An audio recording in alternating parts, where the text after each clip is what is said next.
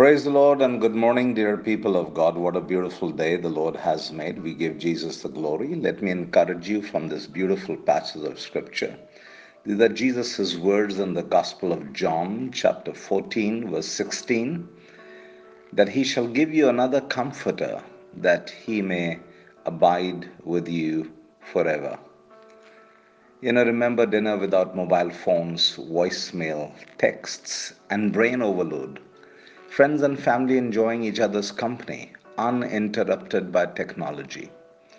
We are a generation, my dear brothers and sisters, that's losing the art of communication and intimacy. And it's impacting the time we spend alone with God. Although Jesus preceded the high tech age, he was in constant demand. Multitudes pursued him at all hours of day and night.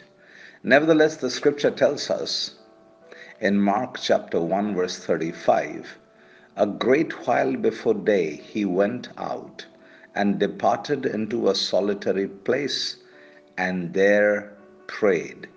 Jesus made time to be alone with his Father. It requires spiritual discipline to eliminate life's noise and racket and be still and listen to the voice of God.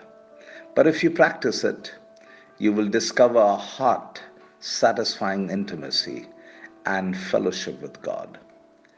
I encourage you to invest a few minutes reading John chapters 14 to 16 and let your spirit absorb Jesus' message. Notice that Jesus wants his disciples to have peace and he comforts them with the assurance that they are never left alone.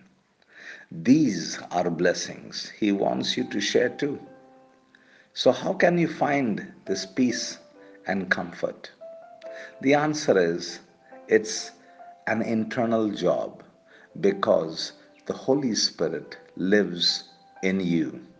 Jesus told his disciples, I will pray the Father, and he shall give you another comforter that he may abide with you forever. It may be Christianity's best kept secret that the Holy Spirit indwells every believer and is available to provide everything we need to handle life's challenges and difficulties. The Comforter was promised by the Son, sent by the Father, and today He is ours by faith. Amen. The Holy Spirit is ours by faith. I would encourage you to embrace Him, trust His power, experience His peace, and follow His unfailing guidance. Amen. Let's pray.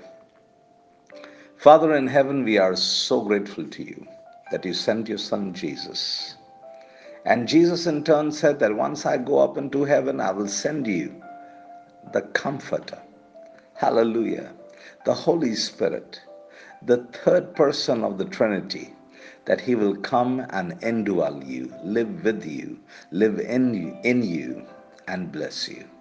Abba Father, we are so grateful that we are living in an era that the prophets of the old longed to see.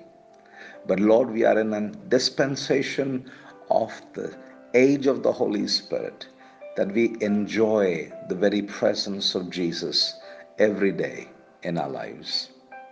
I pray, Lord, that today we will tap into that reservoir of the Holy Spirit and enjoy the kingdom of righteousness and peace and joy of the Holy Spirit. I pray, Lord, you will freshly baptize us in the Holy Spirit. In this beautiful season of Sukkot and the Feast of Tabernacles, baptize us afresh, O God, with joy. And I pray that, Lord, we'll never be the same. Lord God Almighty, I thank you. Today, as your flock steps out into their jobs, into their businesses, in running the errands for the day, I release your great grace and glory to abound upon their lives.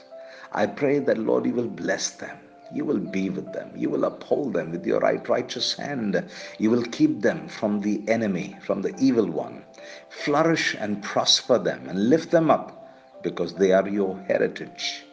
They are called by your name and you will be glorified in their lives. I pray for the ones who may be grappling with ill health, with sicknesses and diseases. I take authority over every demon of infirmity and I command it to come out in Jesus' name and leave that body and mind right now. For by the stripes of Jesus and by the wounds of Christ, we were healed and made whole.